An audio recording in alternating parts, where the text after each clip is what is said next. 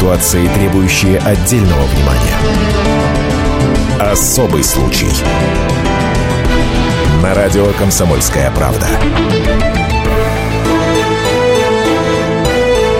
Здравствуйте, здравствуйте. Я Елена Ханга вместе с Ольгой Медведевой. Здравствуйте. Приветствую вас. И сегодня у нас в гостях очень интересный гость. Прямо очень-очень. Этот гость – путешественник. И двое суток выживал на льдине у берегов Гренландии.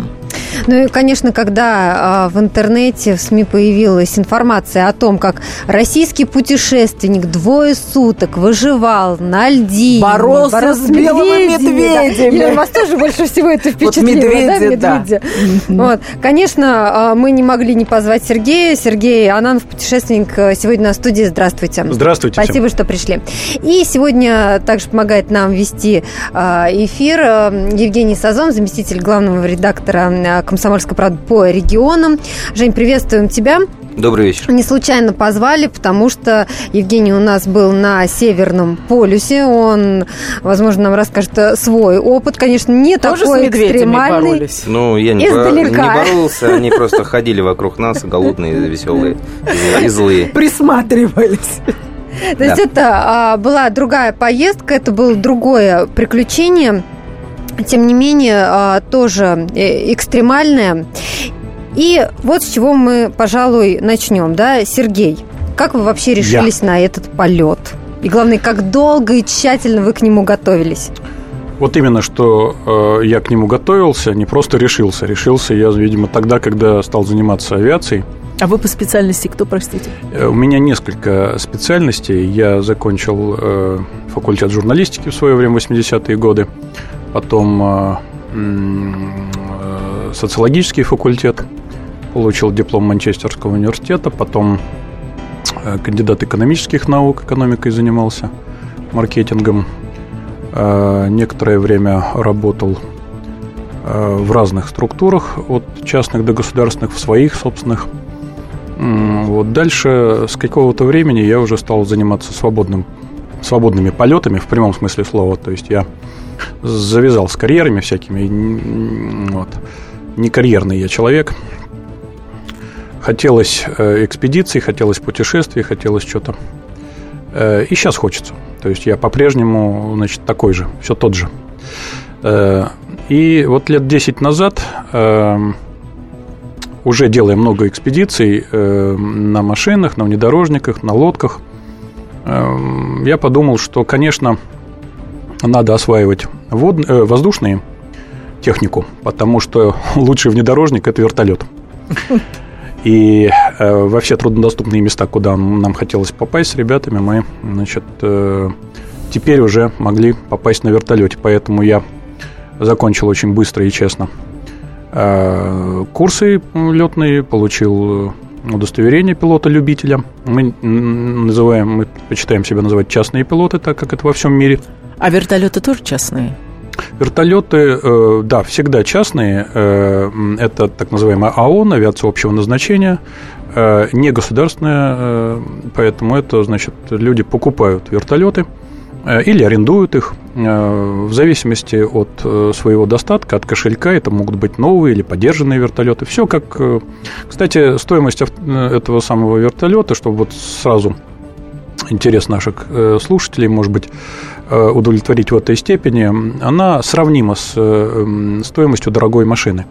То есть вот э, мой вертолет, на которых я летал, я всегда летал на самых маленьких вертолетах. Вот это в семействе Робинсон, это вообще самая бюджетная такая линейка, можно их назвать «Жигулями». Вот, среди других вертолетов. Ну, сколько стоит такой вертолет? Да, вот новый такой вертолет в Америке стоит 250, у нас стоит 350 тысяч долларов. Вот. Чего а, себе? Э, да, новый. А дальше э, поддержанного можно взять там с хорошим остатком, там, значит, на 500 часов, например, это хватит на несколько лет. На несколько лет 500 часов летных хватит.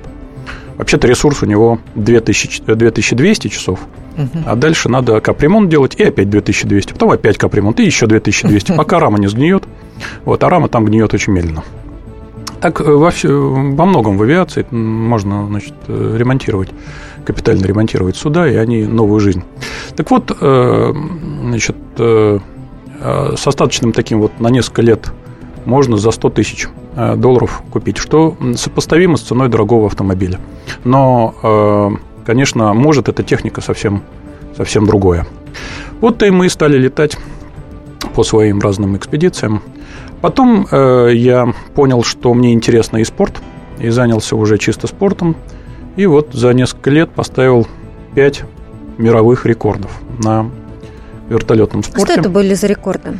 Это вообще, знаете, вот есть когда говорим рекорды, сразу думаем, что это, значит, э, книга рекордов Гиннесса. Угу. Или какие-то вот такие вот.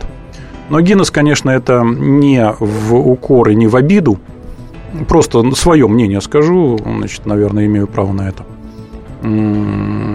Это отчасти там бывают серьезные рекорды, но в основном это какие-то потешные рекорды. Кто дальше пленит, кто громче свистнет, кто вот там проскочит на одной ну, ноге подольше и так ну, далее. Ну да, это не Олимпийские Понимаете, да? игры, да. То есть это какие-то э, хохмы такие, рекорды. Вот поэтому это я серьезно. А вот есть э, настоящие такие авиационные рекорды, которые уже там 110 лет регистрируются, как только авиация возникла. Это всем известные. Вот, Чкаловские, скажем, там полеты и прочее, прочее. Это огромное количество. В Америке было очень много э, пилотов, которые да во всех странах. Ну так, общем, чем вы сделали остальных 5 Да-да-да, э, значит, вот эти все рекорды делятся на три категории. Это серьезные вещи, там очень жесткие регламенты прописаны, никакой хохмы, никакого ха-ха.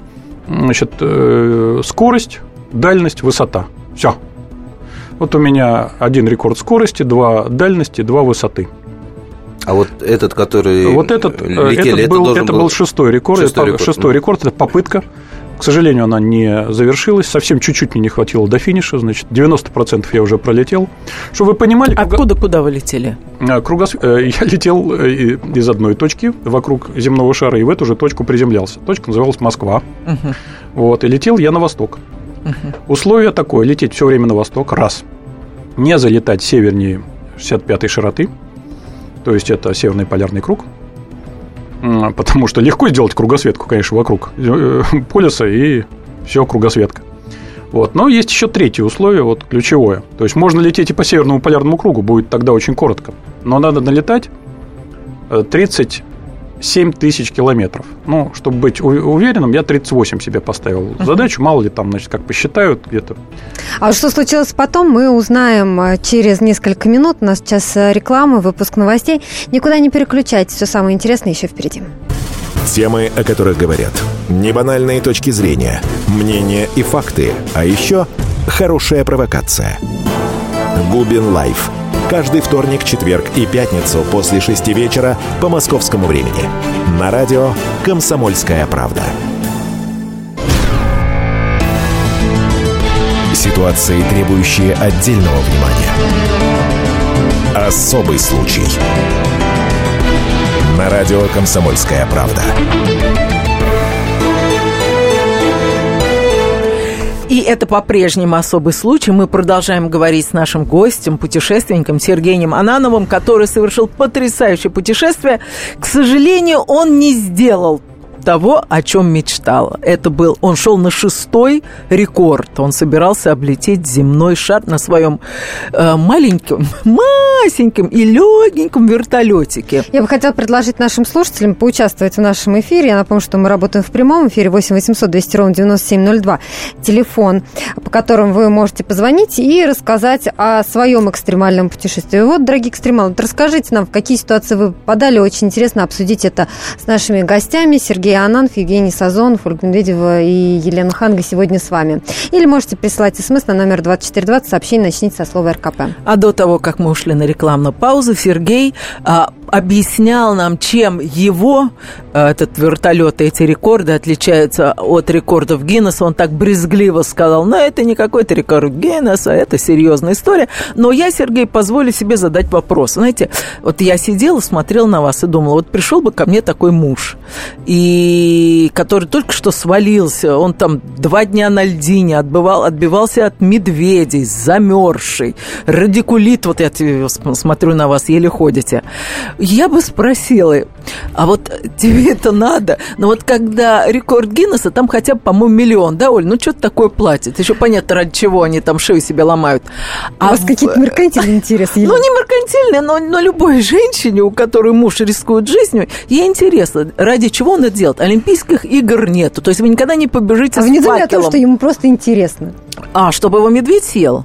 Ну хорошо, ну Сергей, расскажите. Уважаемые вот, дамы, я... вот что вы говорите своей жене, когда нам наверняка задают этот вопрос? Ну сколько можно? Ну пять рекордов поставил. Чем добиваешься? Чтобы в какой-то момент грохнулся и там парашют не открылся?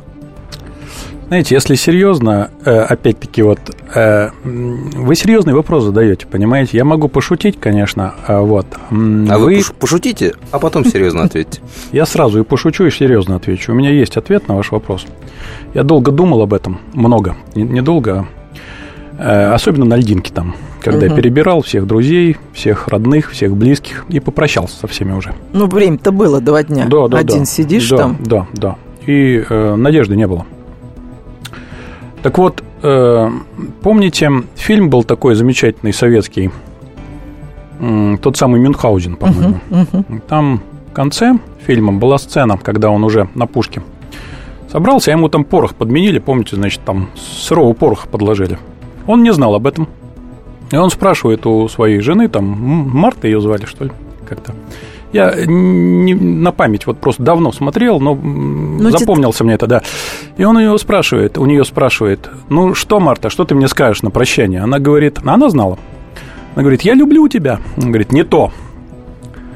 Он говорит, она говорит, я буду ждать тебя, не то. Я буду, значит, э, всегда верна тебе, я буду, я буду счастлива, когда ты вернешься. Не то, не то. Тебе порох подложили сырой, кричит она ему. Угу. О, угу. вот это то! Вот теперь я понимаю, как ты меня любишь. Теперь ты так, настоящая жена. от барона Мюнхгаузена поэтому, поэтому, семье. ну, если вы не поняли, вот, э, значит, моего ответа, то разжевываю. Значит, э, если человек э, действительно призван совершить что-то, то близкие ему должны помогать. Пускай даже это полет на Луну в одну сторону. Поэтому, значит, вопрос о том, кому нужны эти рекорды мировые, ну, кому нужен большой спорт. Кому нужны прыжки Санбаевой, кому нужны, значит, там... Это чуть другое. Мы смотрим, Это... мы восхищаемся. Смотрите а вот на авиационный полетели... спорт. Друзья мои, смотрите на авиационный спорт. Это беда просто нашего, что, значит, вот, например, э, где-то мы проиграли в футбол, да, трагедия для всей страны. Угу. А в тот же пляжный футбол мы выиграли, мы первые там где-то были по пляжному футболу, только он не раскручен. Ребят, а почему это? Почему так? Почему так? Мы первый по пляжному футболу. Это чемпионат мира был. И также в других видах спорта. Вот авиационные виды спорта просто не, значит, не 30-е годы у нас, не ОСА, Яхим, нет вот этих вот э, клубов и так далее, и так далее. Хорошо, а, поняла. Следующий вопрос. А да. вот я бы э, хотела вернуться все таки к вашему изначальному вопросу, да, вот что мужчин тянет на такие приключения. Жень, вот ты был на Северном полюсе, ты каждый год сплавляешься по рекам, я не знаю, там в таких вот немыслимых местах, там какое-то дикое Забайкалье, то есть нам и не снилось никогда мы туда и не, не доберемся. Что тянет? Какой черт вас понес на эти галеры? Ну, примерно. Ну, собственно, Сергей ну, уже, Сергей уже ответил, потому что, ну, есть, как говорится, призвание, есть интерес. По поводу полюса это было ну, тоже спорт, пусть тоже не раскрученный, но мы шли на лыжах, э, тащили за собой грузы. Вот, э, если будет возможность полетать с Сергеем. С Сергеем, да? Да. Теперь будет. Обязательно тоже интересно. Вот, э, вопрос, э, ну, вот вопрос, который вы задаете, уважаемый дам, он уже чисто женский, абсолютно. Ну, У мужчины такого вопроса не возникает. Зачем, куда? Мужчина всегда должен куда-то там стремиться, что-то делать, там, э, там вызовы какие-то принимать, отдавать. Вот э, жаль, что у Сергея... Вот, и не все так меркантильно. Да, и не все так меркантильно. И что самое вот, мне вот обидно, как человеку, который тоже там э, шел, мы, мы тоже шли, у нас не было э, на полюс, когда у нас не было полной уверенности, что мы дойдем, потому что льды дрейфуют, погода, все, все остальное. Вот, но мы дошли там в последний день, успели. Вот, жаль, что Сергей... Но у вас была подстраховка, правда? У вас была связь какая-то? Вы не, знали, ну, что если что-то произойдет, к вам прилетит... К нам а прилетит вот... вертолет, да. Вот ну... чем, чем Сергей меня восхищает, тем, что вертолет за ним не прилетит, не прилетит, потому что он сам на вертолете. Вот, вот в чем разница. Не, Давайте примем телефонный ужасно. звонок 8 800 200 ровно 9702. Геннадий, здравствуйте. Добрый вечер. Слушаем вас. А, вот по поводу экстремального всего этого, я, наверное, э, как уйду на пенсию, наверное, книгу напишу по поводу своего этого всего экстрима. Дело в том, что а, вот сейчас я уже ну, лет, наверное, 15-18, как э, дальнобоем занимаюсь, и проездил от Португалии до Сахалина и от Мурманска до Ирака. Угу. Тоже было на да, тоже было на что посмотреть. А в молодости в зеленой тоже был, э, ну не на Северном полюсе, но я ходил в море на научнике. Научно-экспедиционное судно было такое, Михаил Сомов называлось. Uh-huh. Вот. Э, и э, тоже, знаете, дошли до земли Франца Иосифа. Там Молодец. Согласен. Вот. И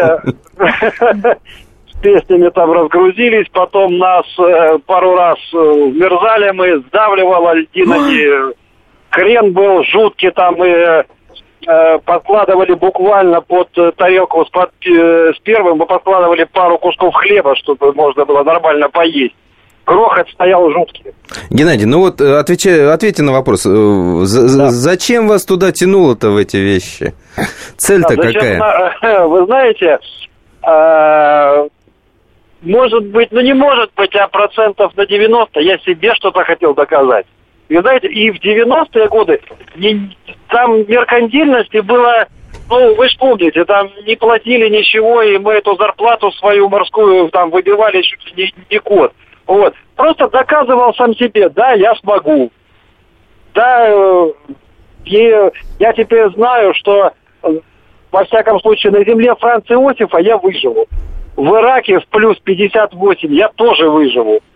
И до Сахалина я на своем грузовике, блин, дойду, господи, туда и обратно два раза. Спасибо вот. а жена, вам большое за это. А жена, а жена бедная все ждет. Что, что ждет? Его как ждет. ждет? Домой ждет, Елена. Посмотри, вот Спасибо, Геннадий, за ваш звонок. Вы также можете рассказать о каком-то своем экстремальном путешествии 8 800 200 ровно 9702. Сергей, а у меня такой вопрос. И, может быть, и к вам, Евгений, если у вас были такие стрессовые ситуации. Вот тот момент, когда вы поняли, что вы падаете. Вот в кино обычно говорят, и вот этот несколько минут спрессовались, и вот вся жизнь прошла у него перед глазами, и он себе сказал, почему я там не поцеловал ребенка перед тем, как полететь. Там. Понял вот. вопрос. Да. Значит, э, ну, наверное, летчики просто э, готовятся внутренне к таким э, экстремальным ситуациям. Поэтому у меня ничего подобного не было, никакой паники, никакого там, значит, замороженного времени, чтобы там никакая жизнь там не промелькнула перед глазами. Вот, наоборот, э, значит, мозг работал холодно, очень, слово холодно там в прямом смысле слова подходит, вот, э, очень рационально. Э, естественно, я сделал ошибки, э, потому что натренировать такую, э, такую посадку на воду э, ну, трудно. Э, всегда мы немножко фаталисты, мы думаем, что мы избежим таких ситуаций, но мы, я был готов к этому. У меня был на мне наполовину надет, потому что полностью надет он быть не может, я тогда не могу управлять вертолетом все-таки, но я взял с собой спасательный комбинезончик такой, он был надет на ноги и на заднюю часть, значит, я сидел на нем, вот, э, и поэтому, когда я оказался в воде, конечно, это было... Все остальное было голым, я, значит, полностью промок, естественно. Но потом Что на еще льдине уже... у Сергея было с собой, и как ему удалось выжить в течение двух суток, мы узнаем через несколько минут. Никуда не переключайтесь. Ведущие Антон Арасланов и Наталья Андреасон – самые приятные люди в редакции. Они настолько располагают к себе, что им не отказывают в интервью даже те, кто принципиально не общается с прессой. Слушайте программу «Культурные люди» на радио «Комсомольская правда». По понедельникам и средам в 21.05, а в пятницу в 22.05. Не пропустите, а то некультурно как-то. Ситуации, требующие отдельного внимания. Особый случай. На радио «Комсомольская правда». И в нашей студии путешественник Сергей Ананов, который рассказывает, как потерпел крушение на своем маленьком вертолете, и как два дня он выживал на льдине, и как к нему подошли любопытные агрессивные медведи, и как он им показал язык, они Но Сергей это крушением это и не называет, да? Ну, э, формально, может быть, это и можно назвать крушением, но меня всегда коробит от этого. Крушение – это что-то такое совершенно, значит, вот все, летчик потерял управление, рухнул с неба. Если бы я так было, то, значит, я бы разбился просто о воду и действительно Ну, хорошо, не вы не рухнули. Вы приземлились в ледяную Приводнился. Я приводнился, да, да. это был контролируемый полет абсолютно. И единственное, что вот за несколько минут до этого абсолютно непредвиденная возникла техническая поломка, лопнул ремень приводной один из двух, и э, еще там, значит, сейчас вот мы во мнениях расходимся, очень похожая просто симптоматика. Обгонная муфта еще есть такая, значит, э, вещь в вертолете. Все это в трансмиссии. Вот, поэтому передаваться э, момент от двигателя на лопасти уже не мог в том, в том объеме, в котором надо, и э, горизонтальный полет я поддерживать не мог, поэтому перешел в режим авторотации, вот кто знает, тот понимает, это сейф мод такой. И э, на авторотации у летчика один шанс есть, правда, значит, один раз потянуть рычаг шаг-газ и э, остановить э, скорость э, поступательную и сохранить себе жизнь. Так, вы, вы оказались Приводнился. в воде, приводнились. Приводнился, да. Температура воды плюс 5, да? Какая, что вы? А Ну, какая? Плюс 5. Плюс 5 это у нас вон А какая? Там ноль. Я Ой. даже, даже минус небольшой. Э, Ой, то, есть там морская вы вода. продержаться могли в этой воде? В воде нисколько. Ну, там, значит, вот я, э, мне просто, я даже не, не- от такой прыти от себя не ожидал. Я привод... хотел на льдину, не дотянул до льдины, поэтому пришлось метров 50 проплыть еще от, э, после затонувшего. Да? Вот, и то, я считаю, это, ну, э, это эм, поступок э, для меня. Лично я так-то И, не и что-то не особо героическое в нем все-таки есть. А вы еще тащили за собой Э, плод. Плотик, да, я спас плотик, э, себя и плотик. Это все, что я успел сделать. Вот, э, значит, за 30 секунд все затонуло, поэтому я там выравнивал еще машину, чтобы она не легла на бок, чтобы я не, не попал под... э, она не легла на меня, сломал лопасти специально как надо, там... от- э, и э, открыл дверь, вытащил, э, значит... Вы уже рассказали на две минуты, а он за 30 секунд Кор- утонул. Короче, короче э, немножко за- э, нога застряла, потом я поднырнул под этот плотик, потому что я запрограммирован плот быстрее вытащить. Надо было увидеть эту льдину, которая тут рядом, и сказать, нет, не льдин, э, не плот главнее, а средство связи. Но, но вот сейчас легко рассуждать, потому что плот мне спас жизнь несколько раз потом. Э, в силу чего? Внутри плота были, если бы я его не спас, там были средства э, сигналы, distress signals, то есть всего-навсего три э, факела. Но именно эти, этот третий факел Вас меня, спас, меня и спас, да. Если бы я не знаю, то чем подавать сигналы? С другой стороны, если бы я... э, было времени только взять что-то одно, либо плотик, либо э, спутниковый телефон. Значит, по спутниковому телефону я мог бы передать точные свои сигналы и э, координаты. И утонуть. Нет, Благополучно. нет, и э, а, э, говорить вертолетом правее левее, значит, условно говоря. Вертолет там был один вертолет на самом деле. Было два самолета, один из них прилетел через 4 часа, через 4-5 часов. Но он заметил Покружил вас, над домом. нет? Да нет, конечно, и не мог заметить, это была бесполезная абсолютно операция. Они знали точно мою точку. А вот как что они узнали? трекер- У меня два трекера было, и один из трекеров выдал как раз точку вот ноль скорости и минус 1,7 метра высота. А почему они это- вас не видели? Очень высоко были? Э, Да, там туман был. Так Вот это вот очень важная мысль, Оль, значит, э, спасибо за вопрос. Значит, э, я очень благодарен и хочу это сказать своим друзьям, особенно, значит, Мише Фариху и Андрею Каплину. Вот Андрей Каплин, он поднял тревогу, он, они следили за моим треком. Это было э, вообще-то ночь по Москве. Вот. Они следили за моим треком. Вообще, многие люди следили за треками, но некоторые следили прям вот онлайн, пристально. И когда они увидели, что точка моя уже не движется, они подняли тревогу через 5 минут. А иначе тревога поднялась там через 3 часа. У меня полет еще на 3 часа был. И потом там бы чухались еще.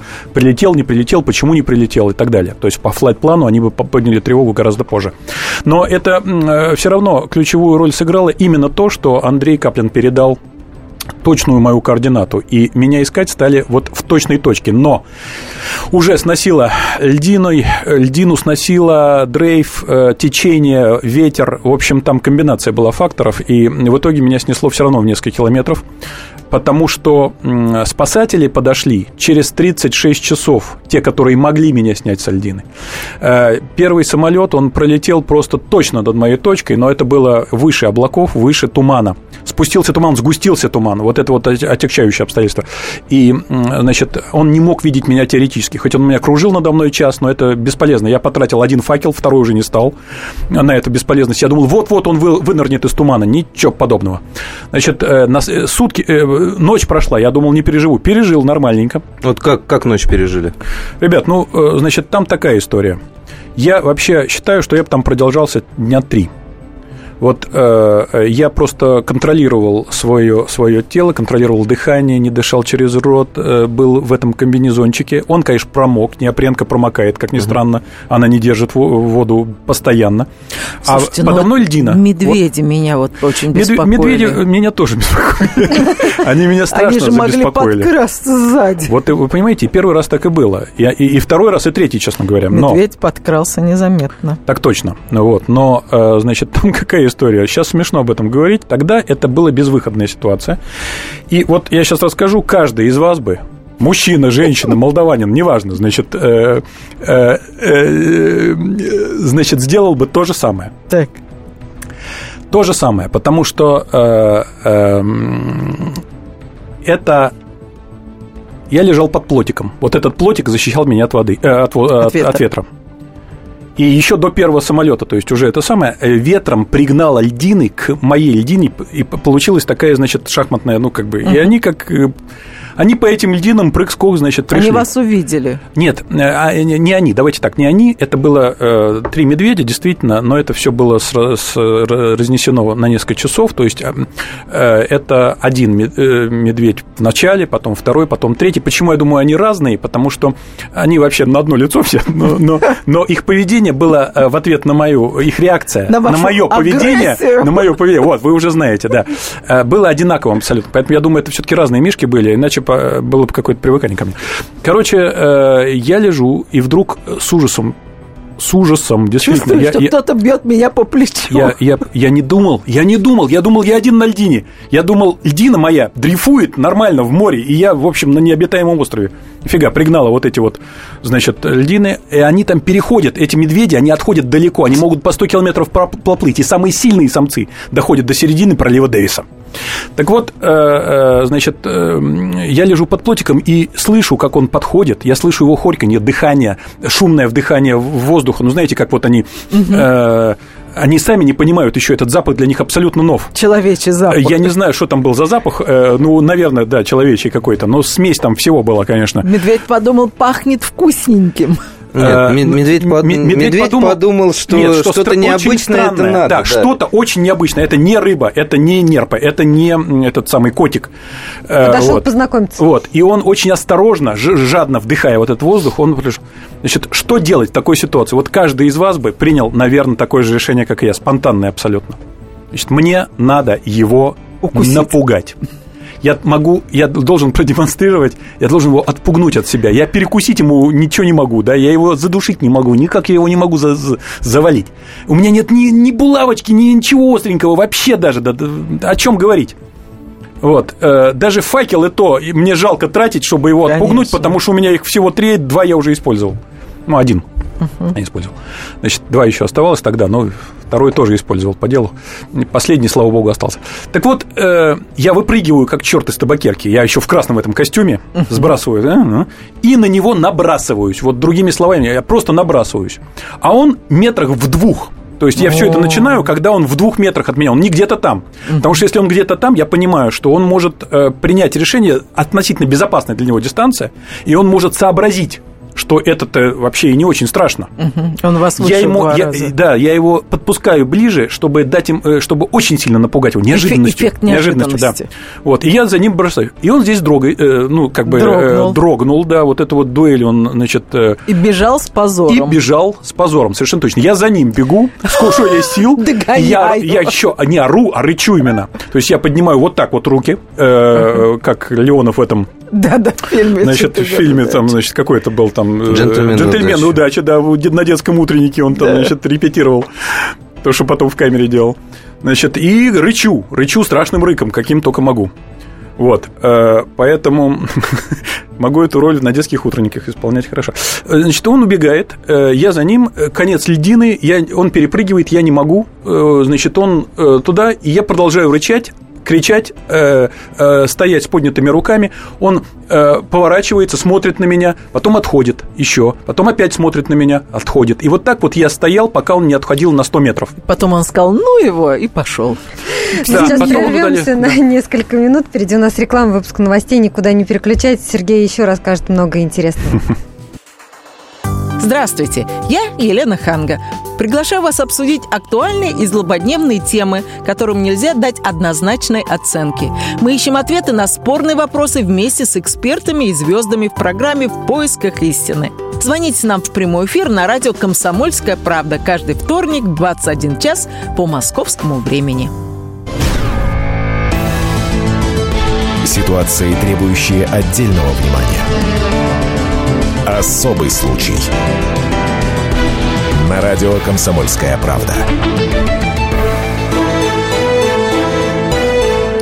Перед тем, как мы ушли на рекламную паузу, наш сегодняшний гость, путешественник Сергей Ананов, рассказывал о том, как он провел двое суток на льдине и как о, у берегов Гренландии, как он боролся э, с белым медведем. Но у нас в гостях еще Евгений Сазонов, заместитель главного редактора КП по регионам. И, Евгений, я знаю, что вы тоже сталкивались с белым медведем. Расскажите. Ну, мы сталкивались не так, как Сергей. Э, нам-то повезло, потому что к нам Мишка пришел, он ходил вокруг нашего лагеря на Северном полюсе, и вот он вставал на лапы задние, он принюхивался, он пытался понять, что это такое, да. И насколько это съедобно. Ну, можно ли это сожрать? И вот э, он становился, смотрел, он близко не подходил, и мы ждали, вот если он пойдет сейчас с подветренной стороны, значит, он понял, что это можно сожрать, и он будет потихонечку к нам подходить, пытаться подойти, вот поэтому спать нельзя в этот день. И действительно, эта зараза обошла, и с подветренной стороны все. Значит, ну вот мы всю ночь его ждали, там кто-то с карабином сидел, кто-то с ракетой, ракетницей, все ждали.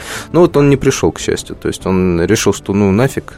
У нас стояло много флагов, они болтыхались, и его... Раздражало. Да, раздражало. Но все равно, наверное, было страшно от ощущения того, что медведь белый рядом ходит. Ну, честно говоря, страшно не было, потому что мы были настолько уставшие, когда пришли к полюсу, что, что там что воля, что не воля. Вот, ребят, спать нельзя. Хорошо, ребят, спать нельзя. Не заснули. Не, мы не заснули, но мы сидели, ждали так чисто в полудреме. Я просто хочу сказать, что вот э, Сергей, он рассказывал о том, как он напугал медведя, он встал, да, он пошел на него это единственный, вот им э, нащупанный там априори, это единственный способ спасти себе жизнь. Если бы он остался под плотиком, медведь его сожрал. Угу. Если бы он побежал, медведь его сожрал бы. Угу. Потому что медведь – это машина, э, заточенная на две вещи – на выживание и на убийство. Тем более mm-hmm. белый медведь. Белый медведь это вообще это идеальная машина убийства, это самый страшный хищник, который обитает на планете э, не в воде.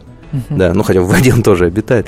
Вот это реально очень страшно. И вот э, все, что э, ниже его, и убегает, у него автоматически срабатывает э, вот эта заложенная природой, значит, это можно сожрать, значит, это добыча. Угу. Вот э, Сергей, когда встал, вот пошел на него, особенно в этом в красном комбинезоне, да, то есть э, все, это сломал стереотип, и он подумал, так, что-то значит, значит, оно как-то, возможно, сильнее меня, возможно, может убить, поэтому угу. он убежал. Вот, а по поводу двоих остальных медведей, также их напугали? Абсолютно, та же сценарий был, ничего не изобретал, вот, я уже терял силы, честно говоря, и мне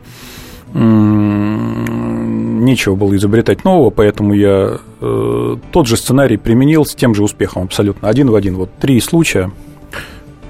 Давайте примем телефонный звонок. Давайте. 8 800 200 ровно 9702. Телефон нашего прямого эфира. Татьяна у нас на связи. Здравствуйте. Здравствуйте, здравствуйте. Наконец-то я дождалась. Слушаем вас. Я Здравствуйте, Лена, Здравствуйте. Евгений и герой дня Сергей. Я да. хочу отметить э, на женский вопрос, я женщина, но я хочу ответить на женский вопрос. Для чего это нужно? М. А не для, а не для чего?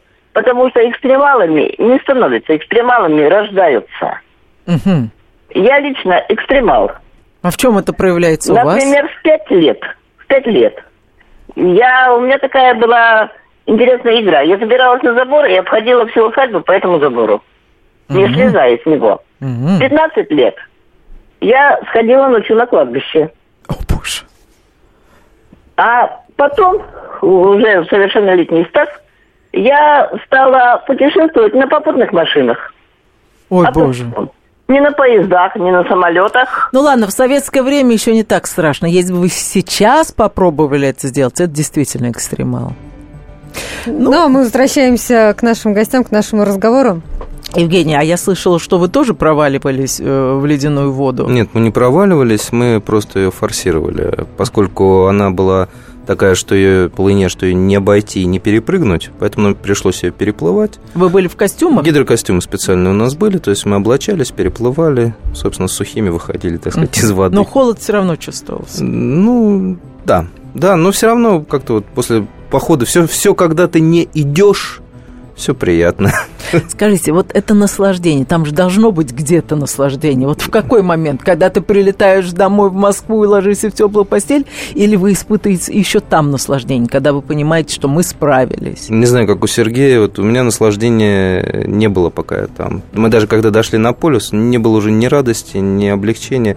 Ну, дошли, дошли, хорошо. Дошли. Да, наслаждение вот когда там тебя приглашают к Елене Ханген, говорят, ну как там, да, а, да, фигня. Не, ну вы смотрите, мы смотрим всегда, там он дошел до пика и стоит и кричит, а, я сделал это. Вот такого не было восторга? У меня нет, у Сергея, возможно, было. Нет, ну, друзья мои, я все-таки не дошел до пика, к сожалению, вот, поэтому там я выживал, и наслаждение, если бы я установил мировой рекорд и докончил эту свою кругосветку, оставалось совсем немного, фи- финишная прямая до Москвы уже, э, э, несколько тысяч километров, э, 34 тысячи километров позади было, Э, тогда бы да, это было бы наслаждение, и это было бы спокойное завершение, но тогда бы мы и разговаривать особо нечего. Рекорд, он и в Африке рекорд. Сергей, А вот- правильно я понимаю, что вы опять собираетесь туда же? Ну, конечно, надо э, дело-то доделать. Пока вы были в Канаде, вы говорили, что вряд ли вы еще Нет, я, отважитесь на нет, такое нет, нет, нет, путешествие. нет, нет, нет, нет, нет, нет. Я говорил всегда одно и то же, я не меняю свое мнение. Я говорил, Нет, что это говорили, что сложный ради вопрос. семьи, Это возможно. сложный вопрос. Я, конечно, собираюсь. Я собирался туда на первой же минуте после того, как я, значит, э, вообще вынырнул из воды на льдину. Вот. Уже тогда я понимал, что мне придется это делать все сначала. И я досадовал и клял себя. Как же ты столько усилий напрасно. Ну, не я виноват, но вот так судьба повернулась. Но я, значит, очень досадовал по этому поводу. Я не досадовал, что я могу не выжить там и так далее. Мне почему-то казалось, что я спасусь. Я почему-то верил в это. Вот, и Даже на хотя, б- второй день, хотя когда был вас на- не могли Нет, найти? там уже, там уже был, там уже шансы упали там с 70 до 1%, и я уже там, значит... А э, что вы думали? Вот вы лежите и думаете, скорее всего, меня не найдут. Я абсолютно э, точно, я абсолютно точно считал э, свои шансы и э, понимал, что, э, значит, э, ну, семья устроена, друзья позаботятся. Вот такие вот мысли все, э, и что э, как бы, э, ну, достойнее уйти. То есть вот я не хотел быть, потерять совсем силы и быть съеденным медведями. Я думал, как бы, значит, вот сделать так, чтобы они меня нашли. Ну, там много Мгм. мыслей, сейчас не буду делиться. Но не жалели, все равно не Вот. жалели ни о чем. О чем жалеть? О том, что, значит, подскользнулся и упал, но это жить тоже опасно, можно умереть. Сергей, а я вот смотрю на вас, да, э, ну, не видно каких-то обморожений или простуды, то есть, а все-таки в таких условиях Обморожения двое видны, суток. когда четвертая степень. Тогда Радикулит. видны. Да, но у Но, меня... тем не менее, вы же не жалуетесь. У меня, у меня, у меня нету четвертой степени. У меня, значит, я думаю, первая, врачи диагностируют вторая. Э, Степень обморожения э, вот первых фаланг пальцев, не больших пальцев, а эм, вот указательного на руках. Вот, сейчас я прохожу терапию, надеюсь, это восстановится и так далее. Но пока они такие он- онемевшие процентов на 70. Кончики пальцев. Но мы желаем вам здоровья. Выздоровления. И, конечно, благодарим за этот эфир Сергея Ананова, путешественника, который двое а я вот суток благодарю своих, свою семью, я благодарю жену, э, Женечку, мою Дашку, Андрюшку, моих детей. Они уже большие, но они пережили ой, ужасное. Дни, часы. Э, я в долгу, я сейчас их повезу, значит, отогреваться на море. Теплое-теплое. Э, э, и, конечно, я прошу их еще дать мне возможность Э, сделать это ровно через год, потому что там окно, к сожалению, очень короткое по погоде, можно это делать только там в два Мы месяца. будем следить за вашими путешествиями. Весь архив наших программ вы найдете на сайте fm.kp.ru. Всего доброго. Полная картина происходящего у вас в кармане.